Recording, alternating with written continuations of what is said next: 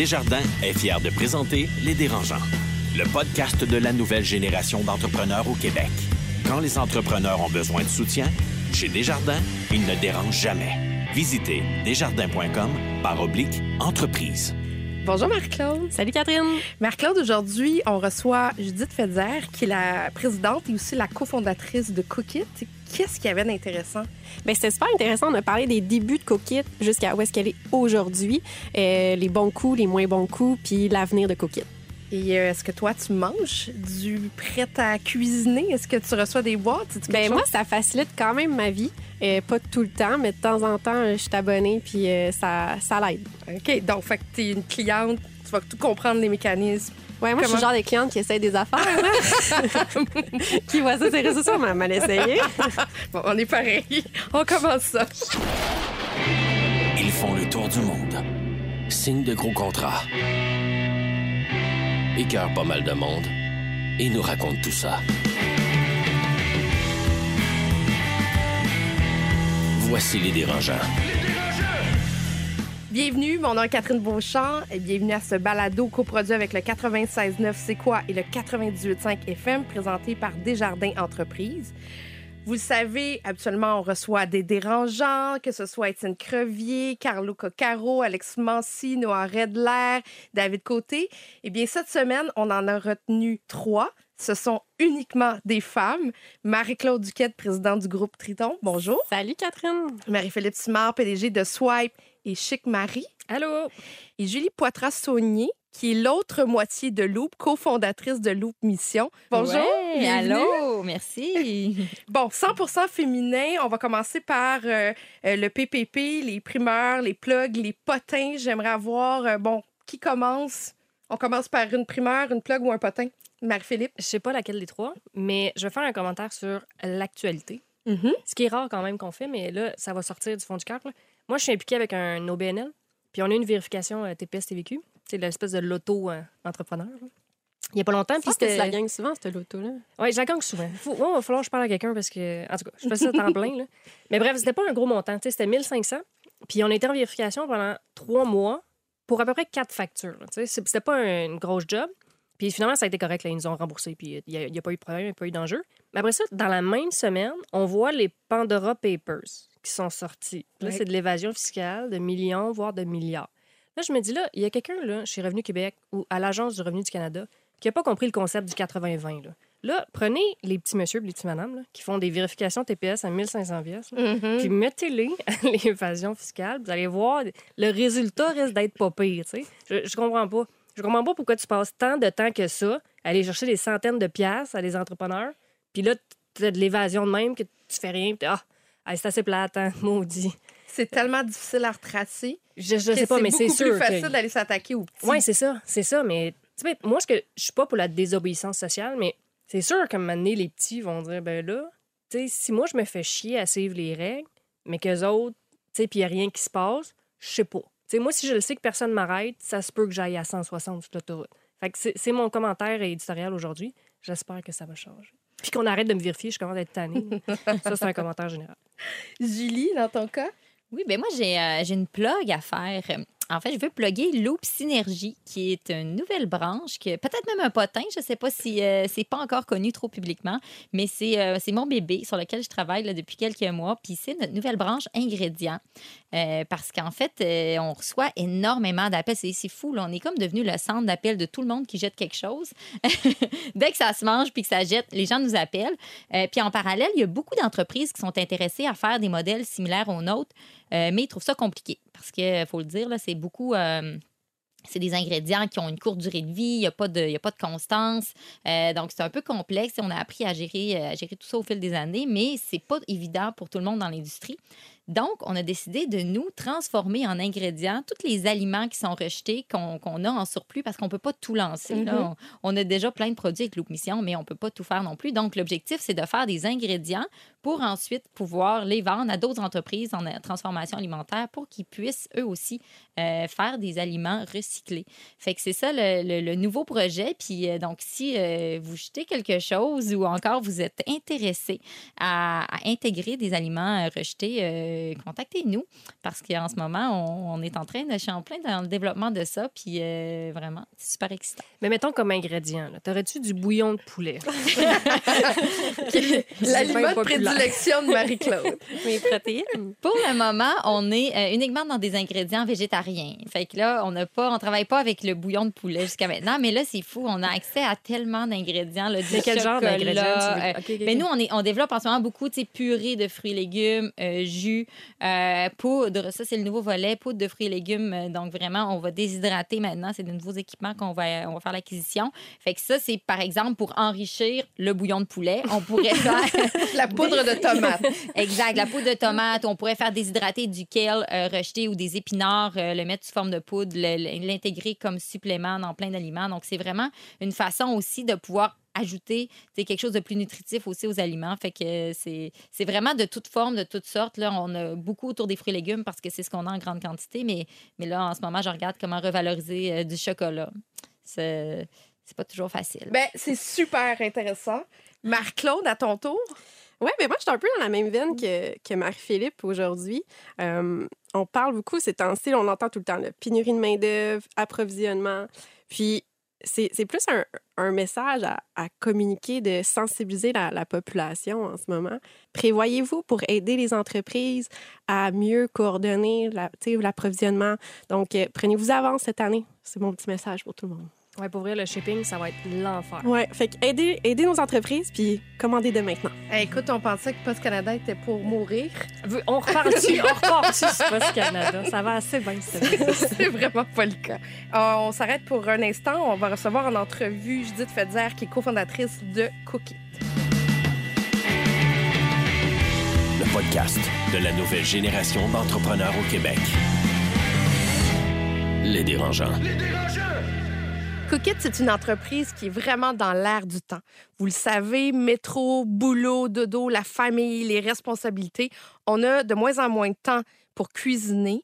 Et c'est peut-être pour ça qu'il y a de plus en plus de foyers qui adhèrent à des services de boîtes prêtes à cuisiner. On va en discuter aujourd'hui avec la présidente cofondatrice de Cookit, Judith Fetzer. Bonjour Judith. Allô?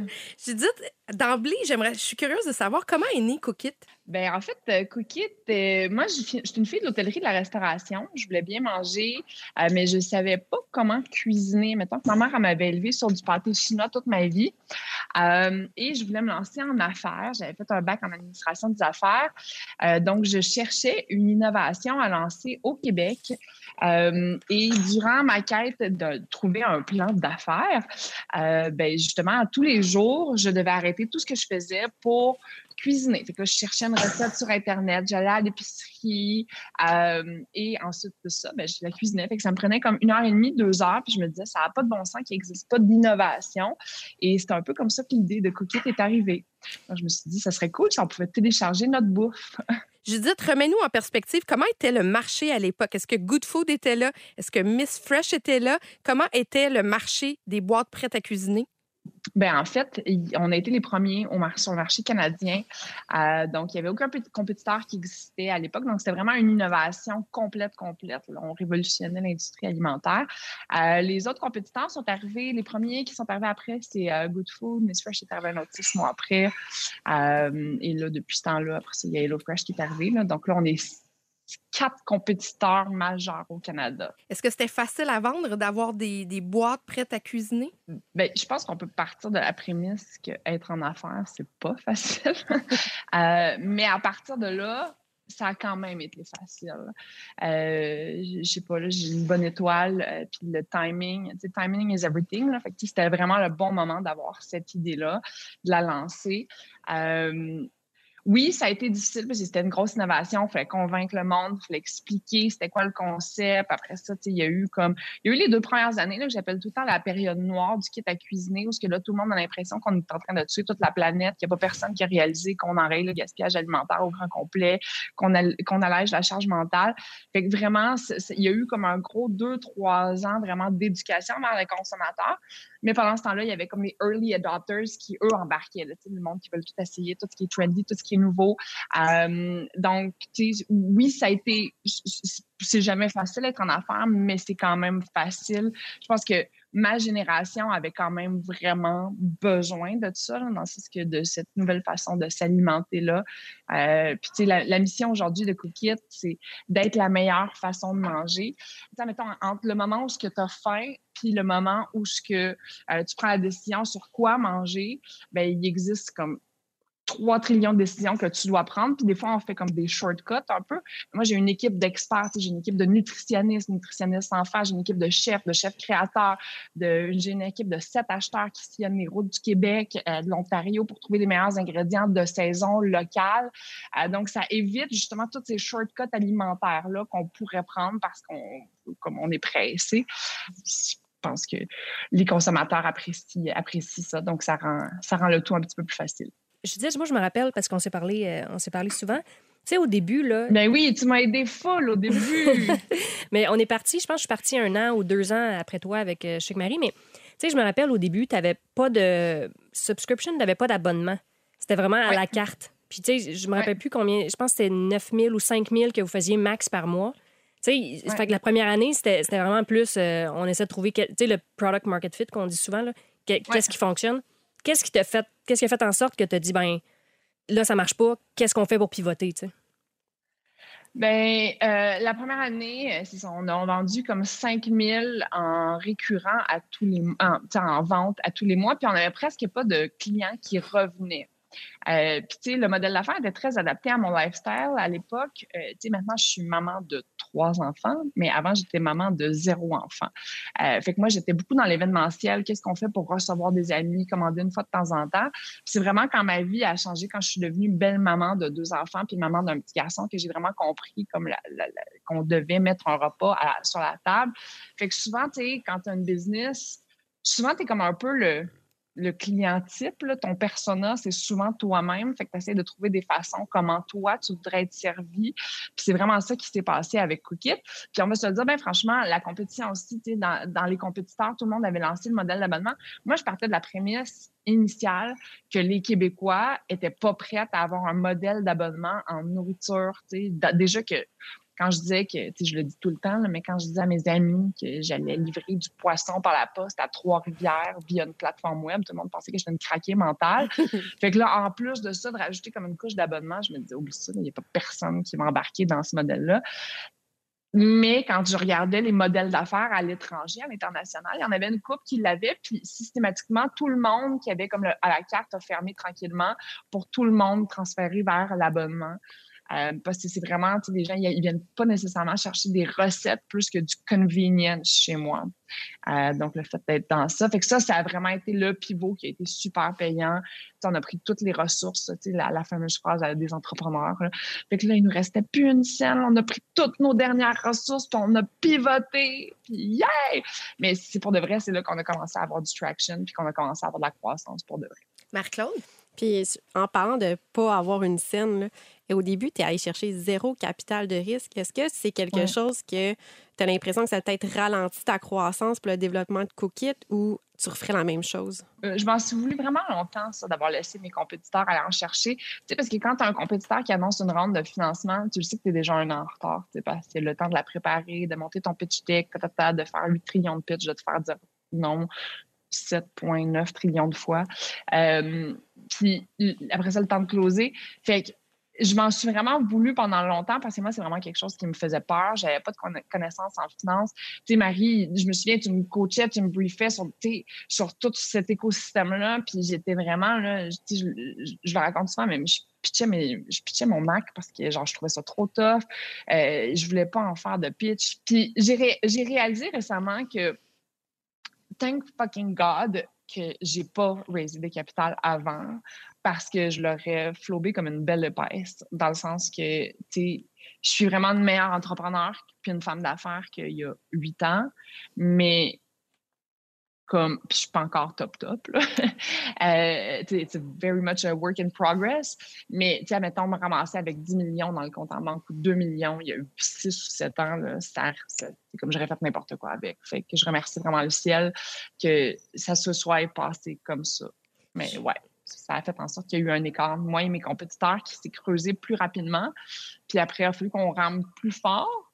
Mais, tu sais, on est plus, plus, plus si loin derrière nos compétiteurs, puis avec pas mal moins de cash. Fait que c'est la preuve que ça a payé. Julie? Oui, ben moi, j'ai envie que tu nous parles de, conciliation travail-famille parce que, bon, tu as, parti l'entreprise avec ton conjoint. Euh, quelques mois à peine après avoir euh, fondé l'entreprise, tu es tombée enceinte. C'est comment? C'est une réalité que toutes les femmes entrepreneurs, on se pose souvent la question. J'ai beaucoup de gens autour de moi qui, se la posent aussi, puis qui me la posent parce que j'ai récemment eu un bébé aussi. Euh, c'est toute une nouvelle aventure. Peut-être, parle-nous un peu de, de, ça. Comment tu l'as vécu? Puis est-ce que tu as l'impression que, parce que tu commençais l'entreprise, j'imagine, tu rencontrais aussi des banquiers, etc., puis avec une bédaine, c'était quoi la perception des gens autour? Bien, tu vois, moi, je ne l'ai pas vécu, ma maternité, parce que je me disais, comme, on était dans l'œil du dragon. Quand on était là dans l'œil du dragon, j'étais enceinte de quatre mois et demi j'ai passé plus de temps à trouver la robe qui faisait en sorte que ça paraissait pas que j'étais enceinte qu'à mettre le temps sur mon pitch. C'est quand même fou. Parce que je me disais, les, hommes ne voudront jamais investir dans une femme qui va avoir un bébé, qui va comme partir en congé de maternité neuf mois, puis tout, puis tout. Puis ça, ça c'est quelque chose, ça, ça, c'est un de mes regrets dans la vie, de ne pas l'avoir comme au nez, ma maternité. Puis, tu sais, j'ai pas posté de photos sur les médias sociaux. Je l'ai comme vraiment camouflé le plus possible. Puis même après, tous les rendez-vous, comme avec Alexandre Taillefer, etc., etc., quand ça apparaissait trop que j'étais enceinte, après ça, j'ai arrêté d'y aller à ces rendez-vous-là. Fait qu'à partir de cinq semaines jusqu'à mon accouchement, j'en faisais plus. Puis après, bon, c'est ça. Pendant longtemps, tu sais, justement, moi, j'étais beaucoup entourée de garçons dans, mon, dans ma communauté start-up. Euh, et euh, tous ces garçons-là ne comprenaient pas comment j'allais avoir une entreprise puis un bébé en même temps. Fait que leur anxiété qui me pitchait dessus, comme, hey, ça veut dire que, tu sais, Coquette, la première année, on était un employé. La deuxième année, on était trois employés. Fait que, c'était littéralement moi qui la tenais à bout de bras, cette business-là. Fait que c'est sûr, certain que de partir pendant neuf mois en congé de maternité plus traditionnel, genre, ça va pas marcher. Fait que il y a ça que je me disais, ça va jamais, comme la conciliation entre les deux pourra jamais coexister. Puis la minute que j'ai accouché, la minute que j'ai accouché, je me suis dit, je suis donc bien comme, j'ai comme catché toute la beauté d'être une maman, puis d'être une entrepreneur, puis de pouvoir travailler comme mon bébé dort, de comme pas m'ennuyer, puis de pouvoir comme y aller vraiment à mon rythme. Parce qu'après ça, c'est ça, hein, c'est que tu y vas à ton rythme. Quand tu es entrepreneur, tu n'as pas de boss qui t'oublie. Tu sais, il y en a des avocats là, qui, mettons, ils veulent partir en congé de maternité pendant neuf mois. Pas oublier ça, genre, leur partner leur laisse pas partir, puis il faut qu'ils reviennent, puis qu'ils travaillent 90 ans en semaine. Moi, j'avais la latitude de dire, cette année-là, elle va être plus relax. Je vais moins travailler. Je vais faire le gros que je peux. Puis après ça, quand il va rentrer à la garderie, euh, je vais pouvoir commencer à, vraiment travailler 20, 30, 40, 50, 60. 270 heures par semaine. Mais il y a quelque chose de triste aussi de savoir que tu peux pas la vivre pleinement, ta maternité. Ah, mais j'aurais, j'aurais dû. J'ai une amie qui a accouché il y a pas longtemps, Elise Tastet, du blog Tastet, puis je lui disais, Elise, comme embrace ta maternité. C'est pas vrai que les gens ils vont pas vouloir investir dans toi. C'est pas vrai que les employés vont pas embarquer. Tout ça, c'était dans ma tête.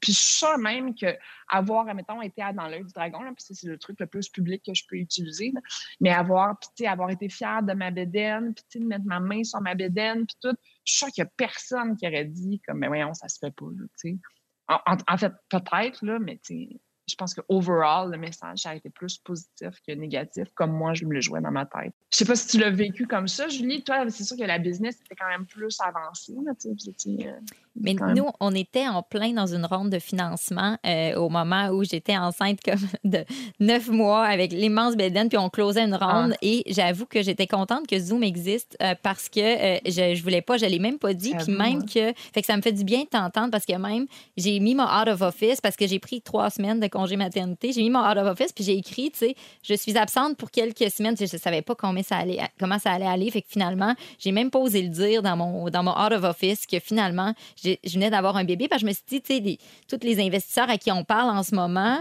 ils, ils voudront Ben pas oui. investir quand la présidente de l'entreprise va accoucher d'un bébé d'une minute à l'autre. Euh, fait que c'est quelque chose que, que je, me, je me suis beaucoup posé la question de comment les gens le vivent autour, puis est-ce qu'il va y avoir une perception négative? Euh, fait que je, je suis contente de t'entendre là-dessus parce que ça, c'est rassurant. Marie-Claude? Cette année, on voit la belle, en tout cas depuis le retour là, de l'automne, il y a une campagne euh, publicitaire monstre de Cookit. On la voit partout. Euh, si t'écoutes Occupation Double, on vous voit. Le beau, tu sais, c'est- cool. Pour vrai, je regarde ça, je suis comme, ah, c'est bien nice. Ouais. Combien ça coûte? Combien ça être coûte? Occupation Double comme ça? Hey, je sais même pas si j'ai le droit de dire les chiffres. C'est un petit peu moins qu'un million, mettons. Fait que, fait que c'est quand même du bon placement parce que on croit beaucoup au pouvoir de l'intégration. Euh, fait qu'au lieu de ça, demande beaucoup plus de travail, parce que ça prend. J'ai comme deux personnes qui travaillent quasiment à temps plein sur Occupation Double pendant trois, trois mois. Là, donc, ça demande beaucoup, beaucoup de travail de envoyer les recettes, euh, tout le back and forth avec la prod, de s'assurer que c'est parfait, ta, ta, ta. Donc, ça fait en sorte que ça devient plus onéreux qu'une campagne de pub traditionnelle qui va rouler, euh, tu en filmes une, puis après ça roule à, à la télé euh, pendant, je sais pas, 3, 4, 5, 6 mois. Euh, mais tu sais, ça, c'est nouveau pour nous. Nous, on n'en a jamais fait du, euh, de la notoriété. Euh, c'est notre premier budget since Inception. Là. Euh, fait que c'est un peu déstabilisant aussi, tu sais, quand on vient du web, puis qu'on est habitué de calculer toutes nos affaires en- comme coût d'acquisition, puis euh, avec le, là, tu le sais, là, tu mets une pièce, ton de conversion, c'est ça, ça va ramener telle sorte de trafic, ta, ta, ta, ta, donc là, avec notre première campagne de notoriété, c'est quelque chose qu'on avait quand même, quand même un peu peur. Parce que justement, tu sais, ton coût d'acquisition, il est plus 50 pièces mettons, là, tu il va monter comme à 200 pièces puis là, t'es comme « Ah! » Puis là, toute l'équipe marketing tourne en rond, genre, à se foncer dedans parce que c'est plus les mêmes metrics, mais justement, fait que ça, ça a des impacts, ça a des retours sur 18 mois. Puis ce qui est vraiment le fun en plus avec Occupation Double, c'est que, tu sais, tout le monde qui te voit Occupation Double, genre, t'envoies quand même un petit email ou whatever, là. Fait que là, tu vois vraiment le l'éventail de gens qui sont pas du tout comme... Tu sais, moi, je sais que toutes les filles qui me ressemblent, mettons, vont avoir tendance à écouter Occupation Double. Mais tu sais, le white male dans sa cinquantaine, genre que tu dis, c'est sûr que non. Genre, fait que je reçois des avocats, des investisseurs. Ah, j'écoutais ça, mais tu sais, c'est mes filles qui écoutent ça à la maison. Mhm. Mhm. Sure, sure. Marie-Claude. Euh, tranquillement, t'es- là, t'es principalement, tes ventes sont au Québec. T'en fais, je pense, quand même en Ontario. Euh, tu- Mhm. tu, veux aller vers l'Ouest canadien. Est-ce que pour une entreprise québécoise, c'est plus difficile de sortir du Québec puis d'aller vers le reste Ah, du ben Canada? oui. Ah ben oui. Et qu'on est combien? qu'on- Tu sais, on est chanceux au Québec parce qu'on est un mini écosystème. Fait qu'on a nos médias, on a nos magazines, on a nos radios, on a nos... Tu sais, fait qu'on a nos influenceurs, on a, tu sais, on a vraiment... Fait que ça devient très... C'est le fun parce que t'as pas besoin de faire grand-chose, soyons honnêtes. Tu sais, on... Comme, tu sais, moi, je lançais Cookit, euh, il y avait juste un Launch Rock qui était une page qui, recevait des courriels, puis euh, j'avais déjà genre deux mentions dans la presse, un article dans Cardo, puis un article dans Ciné M tu sais, c'est quoi la chance? Tu t'es à New York ou à Toronto, ça arrive pas, ce genre de choses-là. Fait qu'on est quand même un peu euh, golden, on est quand même doré. Mais après ça, ça devient avec un côté un- très pernicieux, parce que justement, c'est confortable au Québec. Donc, nous, tu sais, quand on a acheté Miss Fresh qui appartenait à Metro, moi, je trouvais que c'était pas mal l'erreur la plus. euh, Tu sais, quand je regardais toute leur histoire, puis toute leur.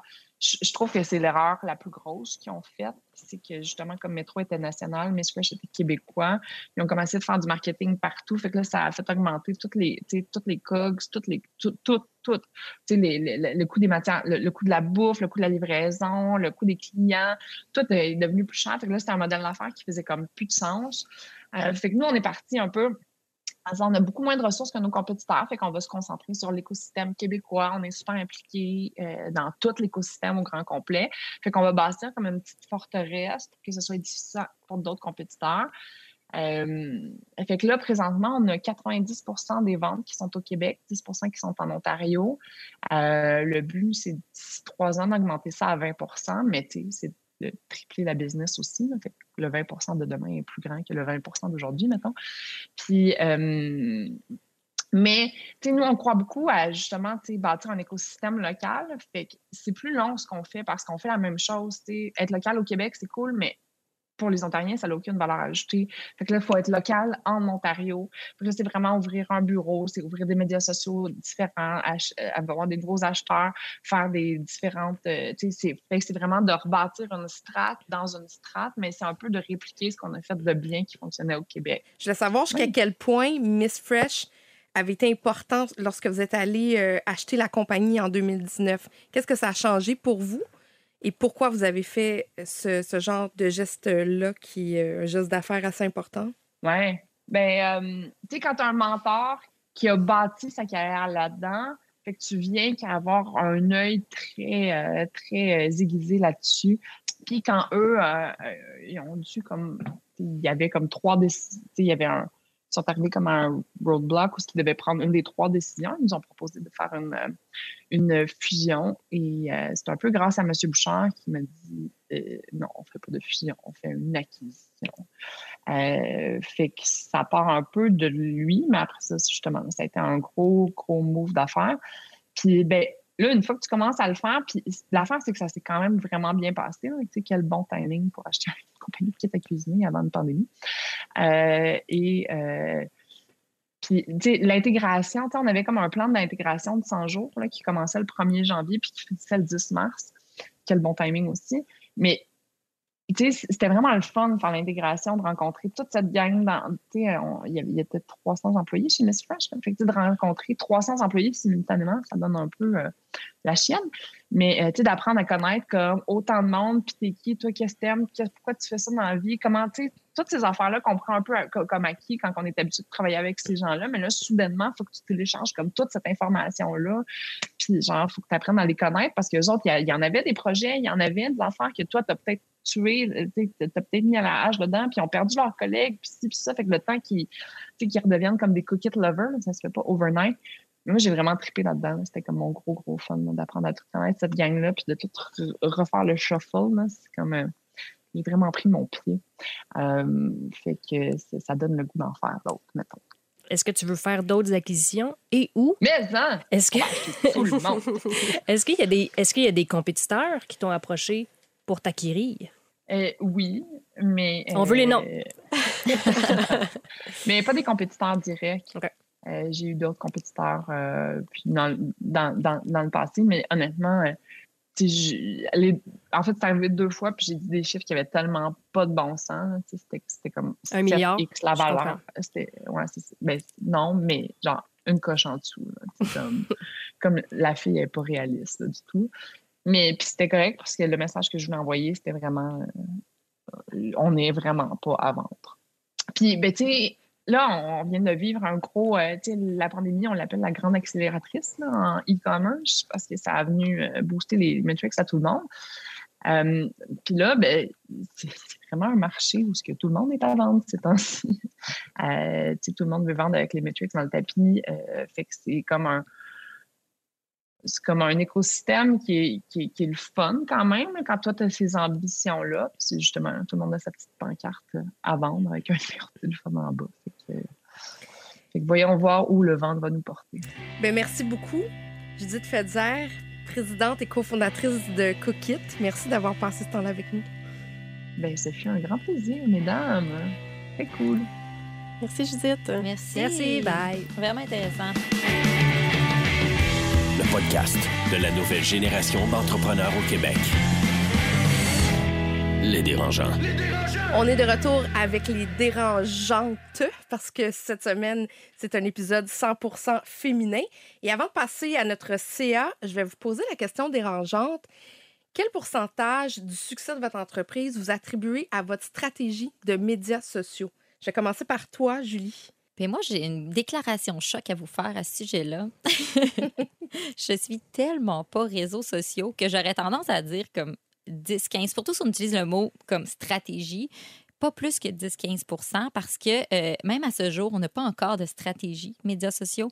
Euh, puis j'ai même pas de compte Instagram euh, personnel. Est-ce que Loop en a un? Loop en a un, oui. Puis tu sais, je, je le suis même pas. je le regarde de temps en temps, mais même souvent, mes amis, ils, m'appellent ou ils me textent puis ils me parlent de quelque chose qui s'est passé sur Loop. Euh, puis je suis comme, comment ça qu'ils sont au courant qu'on vient de lancer telle affaire? Puis je me rends compte que la personne a posté ça, puis je sais pas qu'est-ce qui va sortir quand. Euh, puis c'est à ce moment, ah, puis je le sais même pas. Fait que c'est mes amis qui m'apprennent qu'est-ce qu'on a publié finalement, parce que je suis vraiment pas impliquée dans les réseaux sociaux. Fait que compte tenu que je suis pas vraiment dans cet univers-là, je dirais que ça n'a pas été quelque chose sur lequel on a mis beaucoup l'accent euh, en commençant l'entreprise. On a vraiment instinctivement commencé à parler beaucoup plus comme si c'était un compte personnel où on a mis vraiment euh, David et moi de l'avant, où on parlait de qu'est-ce qu'on fait, c'est une mission de sauvetage, donc on veut que les gens nous suivent, on veut que les gens euh, voient un peu qu'est-ce qu'on vit au quotidien, mais on n'a pas de stratégie, puis on ne sait pas est-ce que ça fonctionne, est-ce que ça fonctionne pas? J'ai pas de je, je, pourrais même pas analyser des chiffres. De, je pense qu'en général, ça fonctionne bien, c'est attachant, mais on n'a pas jamais mis en place une stratégie de médias sociaux. Donc, je dis 10-15% mais même à ça, comme j'ai pas l'analyse en arrière de la stratégie non plus, peut-être que finalement. c'est peut-être. Non, mais peut-être même que c'est 80 puis je sais pas. Peut-être que les gens apprennent à nous connaître par le, le, biais des médias sociaux, puis je suis pas au courant. Mais je pense qu'une grosse partie de notre succès, c'est pas nécessairement qu'est-ce que nous, on partage, mais c'est le fait que les gens partagent sur nous. Puis c'est pour ça que c'est une question assez difficile pour nous, parce que je pense que nous, on organique, pas... dans le fond. Oui, c'est ça. C'est que le fait qu'on vend plus qu'un produit, on vend une mission, les gens ont beaucoup plus tendance à vouloir le partager. Tu sais, si tu vas dans un café puis tu bois un, jus qui était super bon, euh, ben, probablement que tu vas le réacheter, mais est-ce que tu vas vraiment le partager sur les réseaux? Pas nécessairement. Sauf si le jus, en plus, réduit le gaspillage alimentaire, il y a une histoire en arrière, bien là, les gens ont, envie de le partager. Fait que je pense que ça vient beaucoup de ça. Ça vient du fait que les gens connectent avec quelque chose de plus grand qu'eux-mêmes, connectent avec une mission sociale, environnementale. Euh, puis ça fait en sorte que la nouvelle se répand sans que nous, on ait besoin vraiment de, de propager. Marc-Philippe? Ben, moi, je suis en e-com. Fait que tous les business que j'ai fait, que probablement je vais faire, c'est du e-com. Fait que c'est sûr que la stratégie médias sociaux, est hyper important pour la business. Moi, personnellement, j'ai pas de compte Instagram. Je sais pas c'est quoi une story. OK? Tout le monde parle de ça, je sais pas c'est quoi. Là, ils viennent d'embarquer des Reels. J'ai l'air d'avoir comme 170 ans. Là. Je sais fuck all, c'est quoi? Je comprends rien. Je comprends rien au hashtag. C'est des histoires en vidéo. Ben, c'est ça. Ça m'étonne de toi qui a une business en e-com. J'aurais pensé je connais, Mais oui, j'ai des gens vraiment bons. Mais pour vrai, moi, personnellement, je, ça, je comprends absolument rien. Mais je suis quelqu'un de chiffre. Fait que je suis capable de voir, OK, ben regarde, le coût d'acquisition par Facebook, c'est ça, par Instagram, c'est ça, par euh, AdWords, c'est ça, blablabla. Mais euh, comme le fonctionnement de ça, je comprends pas. Puis, je sais pas, peut-être que c'est un commentaire éditorial encore, là. Je suis en feu aujourd'hui, mais moi, il y a quelque chose de malsain, je trouve, des fois, dans les médias sociaux, de, de voir l'espèce de, vie rêvée parfaite des autres. Je, je sais pas, il y a quelque chose qui... On en parle beaucoup là, avec Facebook de, de ce mm-hmm. temps-ci, mais il y a quelque chose de... De pervers. Oui, il y a vraiment quelque chose de pervers. De aussi. Oui, moi, je l'utilise pour la business, mais comme individu, je pense que j'aime pas ça. Fait que c'est tout. il n'y a pas de punch à cette phrase-là, mais c'est ça, c'est ma réflexion. On dirait que je me sens coupable de l'utiliser pour aller chercher des clients parce que ça marche, mais en même temps, je sais pas, je trouve que c'est une roue qui tourne dans un mauvais sens. Relation amour-haine. Marc-Claude? Mais moi, je suis entreprise de B2B. Fait que, ma, les réseaux sociaux, ça a une autre fonction euh, que, vos entreprises. Euh, on a commencé à s'y mettre dessus, là, ça fait un an, je dirais, puis encore là. Puis moi, dans le fond, c'est quasiment plus mon Instagram personnel qui va générer, parce que, tu sais, dans le fond, c'est de la connexion humaine, beaucoup. Fait que des fois, c'est un, un, beau tremplin, mais je dirais peut-être 15% 10% Oui, c'est bon. Oui, mais c'est très ciblé. Là. Fait que, on va avoir beaucoup moins de monde. C'est plus une plateforme qui voit ce qu'on fait, puis on peut interagir avec eux. Puis, puis je pense que ça renforce, nous, de notre côté, beaucoup plus le lien client. Là. On, on regarde leur story, on s'écrit. Fait que ça, ça, ça, génère ça, donc ça solidifie les, les, les, relations. Mais de faire de l'acquisition, euh, ouais, ben, tranquillement, je le vois, il y a quelque chose. Eh bien, on va passer à notre CA. Et là, pour les auditeurs, et je dirais les auditrices qui nous écoutent, peut-être que vous êtes une femme d'affaires et que vous vivez encore en 2021 de la discrimination. Et je vous invite à écouter nos trois dérangeantes parce que c'est la thématique d'aujourd'hui. On va se parler un peu du Boys Club. Est-ce que vous vivez encore des doubles standards? Et je vais commencer par euh, Marc-Claude. Est-ce que tu vis encore ce genre de situation où être une femme euh, est dérangeant? Je vais le vivre dans certains contextes, euh, pas dans tout, mais malheureusement, oui, ça arrive encore. Euh, parfois, il y a des gens qui me disent, ben non, ça se peut pas. Ben oui, ça, ça arrive, puis c'est pas dans ma tête. Puis quand je parle à d'autres femmes entrepreneurs, ben elles aussi le vivent. Pas tout le temps dans les mêmes contextes, mais je pense que mes collègues vont pouvoir appuyer, mais dire Mère Philippe, est-ce que tu es d'accord? Ouais, ben, c- tu sais, c'est plate parce qu'on est en 2021 puis on se dit, tu sais, l'égalité homme-femme, on est supposé. euh, Mais non, tu sais, en affaires, c'est comme ça dans le milieu du cinéma, dans le télé, c'est comme ça. Je sais pas pourquoi, puis je pense pas que c'est de mauvaise foi, mais moi, tu sais, des expériences que j'ai vécues, par exemple, quand on faisait du financement avec des investisseurs, c'est qu'on dirait que après ma barre, ben, souvent, les investisseurs ou les banquiers, ça va être des hommes, puis ils vont faire confiance à des hommes euh, blancs, euh, hétérosexuels, euh, normatifs, tu sais, tout- un, un espèce de même pattern. Fait que quand tu sors de ça, on dirait qu'il y a comme quelque chose qui accroche. Comme, Fait si, que- comme si vous n'étiez pas crédible. Ben, pas qu'on n'est pas crédible. Je pense que c'est inconscient, mais OK, je vais te donner un exemple. là. Mettons que tu as une équipe de basketball, OK? Puis il faut que tu complètes ton équipe. Puis sur le banc, il y a un, un grand noir, 6 et 3, puis il y a un petit roux avec des boutons. C'est qui que tu vas prendre? Tu les as pas vu jouer. Tu sais, c'est qui que tu vas prendre? Ben, automatiquement, tu vas prendre le noir parce que c'est comme connu que les gens qui sont noirs sont bons au basketball. Alors que ça se peut qu'ils soient bien ben poche, puis l'autre C'est un est blanc, préjugé, dans le fond. c'est un énorme préjugé. Puis je pense que pour les femmes, on le vit aussi. tu sais. Euh, puis on le voit. Moi, j'ai fait des pitchs pour euh, des concours puis pour du financement. Puis les questions qui sont posées aux femmes, c'est pas les mêmes que les questions qui vont être posées Ah aux non? gars. Tu sais, par exemple, les femmes, on va demander, ben, t'es-tu assez bien entourée? T'es-tu, euh, t'as-tu la bonne équipe avec toi? Euh, tu sais, on va, on va remettre en question. Tandis que les gars, on va dire, ben, qu'est-ce qu'on peut faire pour t'accélérer? Que- Quel, genre d'argent tu as besoin pour aller plus loin? Euh, tu même les questions qui sont posées sont différentes. Fait que c'est sûr que tu peux pas, tu il n'y a pas personne qui va dire, ben, je vais pas financer une femme parce que c'est une femme, mais c'est comme inconscient, c'est difficile à, c'est difficile à expliquer aux gens, c'est difficile à faire comprendre quand t'es pas une femme. Mais tu reste que, par exemple, pour le capital de risque, c'est juste 4% qui va aux femmes. Fait que les stats sont là, tu sais. 96 aux gars, 4% aux filles. Il y a quelque chose. C'est sûr qu'il faut, faut regarder ça. là. Julie, toi, tu travailles avec David Côté, qui est un des dérangeants. Je suis curieuse de savoir, étant donné que vous êtes en affaires ensemble, est-ce que tu vois des comportements différents avec David et avec toi?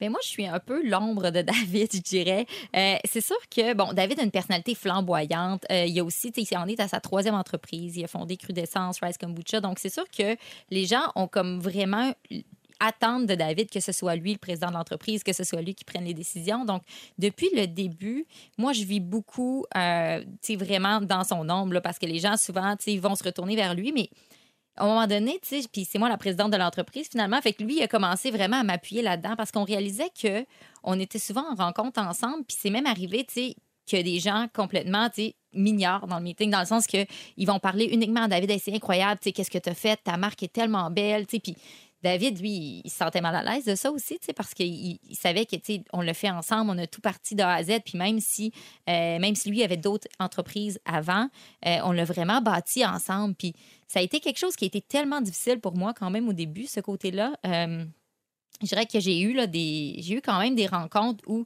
je suis sortie en pleurant parce que je disais ça est-ce que est-ce que je, je lui remettais beaucoup en question est-ce que c'est moi est-ce que je prends pas assez ma place est-ce que euh, peut-être je porte des vêtements qui sont pas assez professionnels est-ce que je suis trop jeune? Euh, ça a été vraiment des grosses remises en question jusqu'au jour où euh, on est allé aux États-Unis où là on est on est rentré là-bas puis on est rentré dans la salle, les huit personnes autour de la table, c'était tous des hommes, sauf moi. Euh, Il y avait une femme dans la place spéciale qui amenait le café. Euh, et là, c'était aux États-Unis, donc les gens connaissaient pas David, connaissaient pas son histoire. Puis, je m'étais habillée quand même pour l'occasion. Fait je m'étais habillée un peu plus chic, un peu plus propre. Je me suis dit, tu là, c'est sûr que, il y aura pas de, de préjugés que c'est David avant tout. Et finalement, tout ce meeting-là, là, ils m'ont jamais regardé. C'était, là, je posais des questions, puis ils répondaient à David. Pratiquement, là. C'est été- insultant, Ah ça? ouais. Ce que je trouve particulier, c'est que probablement que si l'inverse s'était produit avec ton chum, il se serait pas remis en question autant que tu le fais. Ouais, Parce que vrai. les gars, on dirait qu'il y a un comportement plus naturel. Ils, ils vont pas se poser de questions, ils vont pas se demander pourquoi il n'a pas été regardé ou on a répondu à toi à sa place. Donc, il y a une dose d'insécurité qui vient avec ça aussi. Vraiment, ouais. Puis on est, on est même devenu avec un code, David puis moi, parce qu'il sait, tu sais, il, puis il me supporte tellement là-dedans que maintenant, quand il y a quelqu'un qui fait ça, tu sais, on sait exactement ce, ce- ce type-là de personne qui, qui m'ignore puis qui finalement attribue tout à David. Fait que là, on se regarde, David puis moi, puis là, il, il renvoie la balle. Tu sais, souvent, il dit comme, mais fa- faudrait que tu demandes à Julie, tu sais, c'est elle qui va prendre la décision. Puis là, on sort du meeting, puis il me dit, on travaillera pas avec eux. Hein. Je suis comme, non. Mais ça, ouais, c'est ça qui est. Moi aussi, ça m'est arrivé. J'avais des employés, mettons, masculins qui faisaient le marketing, puis il y a des agences qui venaient pitcher, puis ils me regardaient pas moi, puis ils regardaient l'autre. Qui est ton employé. C'est comme tu veux, mais c'est moi qui signe le chèque. Puis est-ce que, le- on parlait de préjugés un peu plus tôt, est-ce que la, la- la femme boss va être perçue, encore une fois, comme peut-être une personne plus hystérique, plus folle quand elle met son poing sur la table, tandis qu'un homme, ben, lui, c'est normal, il met ses culottes? Est-ce que ça existe encore, ça? Définitivement. Oui? Oh oui, ça c'est sûr que oui. On avait déjà parlé, emmené avec justement l'épisode de- avec Julie Snyder, puis euh, c'était venu sur le sujet, puis j'ai l'impression, puis c'est pas vraiment une impression, c'est moindrement que tu, on vit des émotions. On va pas se le cacher. Moi, moi la première, là, on l'a entendu avec Judith, moi aussi, je suis une hyper empathique. C'est comme si la manière que tu vis tes émotions peut être mal perçue parce qu'on est habitué à un rôle masculin qui génère des émotions d'une certaine manière. Fait que moindrement qu'on voit quelque chose d'un peu différent, on n'est pas habitué. Puis je pense que c'est il est là le jugement dans la différence de comment qu'on peut gérer. Puis ça veut pas dire que c'est moins bon, c'est peut-être juste nouveau. Euh, fait que oui, définitivement. Puis tu vois, moi, à l'inverse, euh, tu sais, toi, tu es hyper empathique. Moi, je suis empathique, mais c'est pas le trait qu'on voit en premier. Je vois que tout le monde rit, là, c'est intéressant. Non, mais t'as, t'as- t'as du caractère, ça s'entend. C'est ça. Oui. Mais je viens du lac Saint-Jean. Ah! c'est du caractère. C'est la bleuée qui C'est ça. oui. C'est- c'est c'est les germaines. Mais, tu sais, c'est pas quelque chose qu'on voit en premier. Puis, à l'inverse de toi, moi, ce que j'ai remarqué, c'est que beaucoup de mes employés ou des, gens avec qui je travaillais, ben, ils s'attendaient à ce que je sois empathique, à ce que je sois, euh, tu sais, je réconforte ou euh, à l'écoute, ou alors que c'est des belles qualités que je n'ai pas. C'est pas mes premières qualités. Fait que là, tu sais, t'es tout croche aussi. Tu? J'ai l'impression que la femme est dans un carcan X pour pas qu'elle sorte de ça. Tu alors que. Puis je parle de la femme, mais tu sais, les minorités visibles aussi, c'est la même chose. Alors que je pense que les gars ont beaucoup plus de liberté pour faire beaucoup de choses que, que nous. tu sais. J'ai l'impression que c'est ça, il faut qu'on soit ça. Puis si on n'est pas ça, ben on est écarté. On a beaucoup, beaucoup parlé du MeToo et c'est souvent, ça a été lié avec des personnalités publiques. Moi, je suis curieuse de savoir, en entreprise, est-ce qu'il y a eu aussi une vague de MeToo et est-ce que vous avez vécu des cas euh, d'agression ou de harcèlement? Est-ce que vous avez déjà vu ça en entreprise? Des fois, il y a des situations où tu te poses la question. Tu sais, je te donne un exemple. Moi, j'ai eu un investisseur un moment donné de Toronto qui on est en train de closer une ronde de financement, puis il me dit Hey, tu sais, je vais être en ville, euh, j'aimerais ça qu'on aille se parler pour finaliser le deal. tu sais. Fait que Là, j'ai dit OK, il n'y a pas de problème. Moi, dans ma tête, mais on va faire un dîner d'affaires, ça va être cool. Tu sais, il book un resto vendredi soir, 9 h. Tu le sais pas. Tu sais, peut-être que ça donne qu'il est juste disponible vendredi soir, 9 h, dans un resto au centre-ville. Mais quand même. C'est ça, c'est que tu te poses la question puis tu es mal à l'aise, tu sais. Fait que là, tout de suite, il faut que tu dises, ben, tu sais, moi, je faisais des. des J'avais pas de chum à l'époque, mais je faisais des allusions que j'en avais un. Tu sais, je m'en étais inventé un parce que pour vraiment que ça soit clair. Puis ça, tu sais, ça serait pas arrivé avec un gars. C'est des genres de situations comme ça. Mais je le sais qu'il y a des filles qui ont vécu des choses vraiment, vraiment pires que moi, là. Puis c'est vraiment une vraie relation. Tu sais, je dis pas que c'est avec les personnalités connues, c'est pas une vraie relation de pouvoir, mais ça, c'en est une. Ouais. Puis t'as pas la lumière qui vient avec quand ton cas explose publiquement. Donc tu vis ça souvent seul. Oui, parce que moi, dans ce cas-là, tu sais, j- on veut le financement parce que la business compte là-dessus. Mais là, tu veux pas commencer non plus à jouer cette carte-là du flirt ou.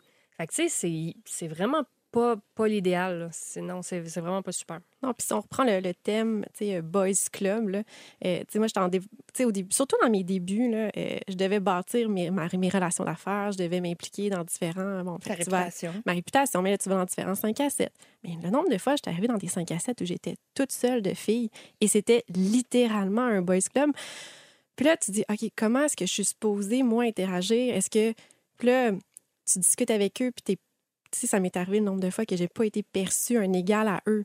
Tu sais, est- je me rappelle, j'étais dans un 5 à 7, puis euh, j'étais j'étais toute seule de filles, puis euh, bon, on jase, puis finalement, il y a quelqu'un qui bon, ben, il n'est pas capable d'aller ailleurs que sur le sujet de mes jambes. tu sais. Puis là, je, mais je suis aussi intelligente que n'importe qui autour de la table, mais il me parle de mes jambes. Puis, sais, des fois, je, puis je sais qu'en ce moment, il y a des gars qui vont écouter ça, parce qu'on n'est pas tous de même. Puis c'est vrai, vous n'êtes pas tous de même, mais l'important, c'est de le nommer quand vous voyez des choses de même qui s'est fait. Puis heureusement, cette soirée-là, j'avais un ami qui était là, puis qui a dit, tu sais, Marc-Claude, est aussi intelligente que n'importe qui ici.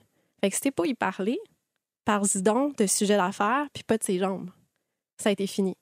Mais tu sais, il a pris, il a- il a, a, a, a- a man up pour moi, puis j'ai trouvé ça wow. Tu sais, pour moi, c'est ça, le, le- de s'aider entre entrepreneurs. C'est des fois, tu vois, comme une collègue à côté qui, qui a besoin d'aide. Est-ce que toi, tu aurais été capable de dire à la personne lâche mes jambes par moi d'affaires? Ah, je, je l'ai dit, euh, je l'ai dit. J'ai- Mais pas de même, mais ça a été euh, plus tranchant. Je peux être. euh, mais c'est ça, un moment donné, tu deviens un peu mauvaise. Puis après ça, tu comme, ah, ben là, elle est mauvaise, mais c'est parce que tu, tu sais pas ce que moi, ça me fait vivre, que, un, que tu me respectes pas en tant que- qu'entrepreneur, en tant que femme, parce que tu me, tu me réduis finalement à mon physique. Puis c'est ça, des affaires de même, ça m'est arrivé. Vraiment souvent. Puis, euh, il y a beaucoup des hommes de, de- qui ont du pouvoir, qui ont du décisionnel, sont présidents d'entreprise. Puis se faire dire non, c'est pas quelque chose qu'ils sont habitués d'entendre. Mm. Puis malheureusement, euh, mauvaise place, mauvais moment. Moi, il y a des gens que, que non, euh, ils comprennent pas. Là. Puis tu sais, malheureusement, ben, c'est un 5 à 7, il y a de la boisson. euh, ils, se, ils se- déresponsabilisent beaucoup. Puis oui, il y a des choses comme ça qui se passent même dans le monde de l'entrepreneuriat. Est-ce qu'on dénonce ou pas? Je suis pas là pour euh, lancer des, euh, des noms, mais tu sais, c'est. euh, je pense qu'après ça, c'est d'être capable d'en parler en tant que femme, euh, de dénoncer ces choses-là pour sensibiliser les autres, euh, les, les- les- nos collègues masculins qui sont super bien intentionnés. Puis, qui- moi, j'ai des amis qui ont réalisé ce que moi et d'autres femmes, on a vécu. Ça les a tellement touchés. J'ai des hommes qui, sont des amis entrepreneurs qui sont venus me revoir parfois, puis ils ont dit Je peux pas croire que je l'ai pas vu puis je souffre de ne pas l'avoir vu, puis d'avoir su que tu as vécu autant d'harcèlement. Puis euh, aujourd'hui, ces gars-là parlent pour nous, sais, deviennent des ambassadeurs. Puis je pense que comme si on prend notre courage, puis qu'on exprime que oui, ça arrive, puis que oui, même si je suis une femme qui, qui peut être perçue comme leader, puis que même si euh, euh, j'ai du caractère, puis j'en ai dedans, ben je peux quand même être victime de ces hommes-là. Je vous pose la question à toutes les trois. Est-ce que vous voyez le changement, par contre, parce qu'on évolue, la société évolue, il y a eu un, un avant, un après MeToo, il y a des relations euh, d'affaires qui, qui changent. Est-ce que vous le voyez, ce changement-là? Si je vous recule d'il y a cinq ans comparé à maintenant, tu c'est parce que je pense que ce qui a été bien avec le mouvement MeToo, c'est qu'on a parlé beaucoup d'agressions sexuelles. Il y a beaucoup de, choses sur le viol qui, qui- a été parlé. Sais, on a parlé beaucoup des, grosses choses, des, des choses qui étaient bon, n'avaient pas de bon sens. Mais je pense que ça, ça a progressé. Et ça, c'est super. Mais je pense qu'il y a des actes que des fois des gars ou des hommes ont qui sont pas plaisants pour une femme, mais je pense pas qu'ils le savent. Je pense pas qu'ils s'en rendent compte. Sais, je vais vous donner un exemple. Euh, moi, quand j'allais dans des soirées d'entrepreneurs, ben, des fois, c'est des 5 à 7, justement. Puis moi, je suis 5 et 8. Fait que si je mets des talons, je suis grande. Puis je mettais des robes, qui, des belles robes, là. Pas des robes euh, où on voyait mes fesses, là, mais je mettais des, des, des, jolies robes. Puis il y avait beaucoup de gars, ils vont me saluer, OK, des becs euh, quand on pouvait, là, se toucher. Puis ils vont flatter le dos, tu sais, mettons, juste comme ça. Moi, j'ai pas envie de me faire flatter le dos par toi. ça me tente pas. avec raison? C'est ça. Mais tu sais, tu peux pas commencer à dire à tout le monde, lâche mon dos, tu t'as l'air, intense. Mais c'est quelque chose que t'es pas à l'aise non plus. Puis ça, je, je pense pas que ça a bougé là avec la COVID. Encore une fois, on peut pas se toucher. Fait que là, pour l'instant, mon dos est correct. Mais tu sais, c'est des, c'est des petits comportements. Puis ce qui est plate, à cause qu'on est une femme, c'est que moi, je revenais chez nous, je me disais, bon, j'ai-tu mis une robe qui était trop moulante? Est-ce que j'ai mis une robe qui était trop Mhm. sexy? Ouais. Est-ce que c'est. Puis c'est pas moi le problème, là. Tu comprends-tu? Je pense que. Je pense qu'il faut qu'on en parle vraiment plus. Tu sais, moi, j'ai un frère, puis j'ai dit tout le temps, là. Là, ta main. Garde ta main dans tes poches. Mais il y a quand même eu, je trouve, vraiment une belle amélioration dans les dernières années. Moi, je trouve que je suis entourée d'hommes tellement merveilleux. Tu sais, c'est sûr que euh, on, moi, ça me permet, ça me, c'est vraiment une façon pour moi d'évaluer aussi, avec qui j'ai envie de travailler. Tu sais, le fait que c'est notre entreprise, le fait qu'on peut choisir de qui on veut s'entourer, euh, ça me permet justement de voir qu'il y a aussi des hommes absolument merveilleux qui, en tout cas, je trouve qu'autour de nous, de plus en plus, des jeunes, des hommes qui donnent la place aux femmes. Il y a de plus en plus de programmes qui valorisent les femmes, euh, des hommes qui vont être comme, OK, mais qu'est-ce que toi t'en penses? Et je trouve qu'il y a de plus en plus de gens autour qui sont conscients que ça peut être plus difficile quand tu es une femme ou qui même sais, je pense entre autres euh, au geste que tu parlais, de, ton ami qui finalement qui a dénoncé. Il y en a de plus en plus de ça aussi. Je pense qu'il y a un éveil vraiment collectif sur, euh, sur la situation des femmes. Fait que moi, j'ai vu beaucoup de petits exemples comme ça de gens autour qui, qui essaient justement de, faire leur part puis de, de dénoncer de, de, quand ils voient quelque chose qui est inapproprié ou même de, de refaire un petit commentaire aussi. Fait que je pense qu'il y a vraiment un beau progrès, oui. T'as le mot de la fin, Marc-Claude? Je pense que oui, on l'a vu beaucoup avec la pandémie. Il y a beaucoup de mouvements pour euh, faire bouger les choses, dans, euh, que ce soit euh, les gens de, de, de Première Nation, le Black Lives Matter. On le voit partout. Les gens s'éveillent. Les gens s'éveillent. ils se connectent à eux-mêmes. Puis je pense que vraiment, il y a cette envie-là de laisser de la place à tout le monde. Ça dérange, c'est sûr. Ça va continuer à déranger. Mais oui, j'ai vraiment espoir. Puis oui, je vois un beau vent de changement. Ben merci à toutes les trois. Ça a été vraiment un très, très bel épisode. Marie-Philippe, Marie-Claude, Julie. Je veux aussi remercier Judith Fetzer, qui est cofondatrice de Cookit. Et c'était Catherine Beauchamp. Et je vous dis à la prochaine. Bye les filles. Bye. Bye. Merci. Le podcast de la nouvelle génération d'entrepreneurs au Québec.